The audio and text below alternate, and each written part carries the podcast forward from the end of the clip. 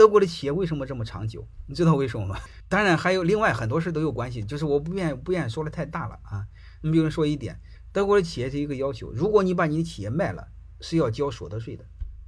你说我企业不卖，交给我儿子，交给你儿子不交所得税，能理解什么意思了吧？所以你会发现，这不就是从人性自私的基础上鼓励你把你企业交给你的儿子吗？这样他不就企业做长久了吗？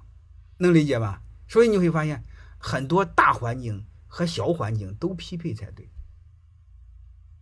德国、日本还有一个好处在哪呢？就是它的收入差别没这么大，就是你是总经理和你是员工，收入差别没这么大，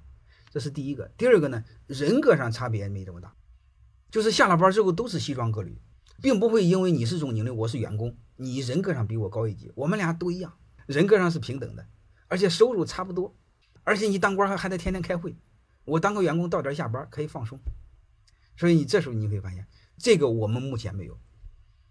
因为这个我们目前我们这片土地上你会发现，它两个东西是最重要的，权就是爷，钱也是爷，其他都是王八蛋孙子，我也很无奈，一个只崇尚钱和权的。是走不远的，我也没治，我只能尽可能的呼吁影响一些人，但是这个声音非常微弱，改变不了，所以我也没治，我唯一能做的就是从我做起。你比如泰山管理院，我就把它定义做小而美的学校，啊，我先从我自己不做大，做慢，慢慢做。我们太多的还是一样，我想做大，我想上市，我想有钱。我想排到几百强，那我也没治，因为我不能限制你们呀，我也也改变不了你们，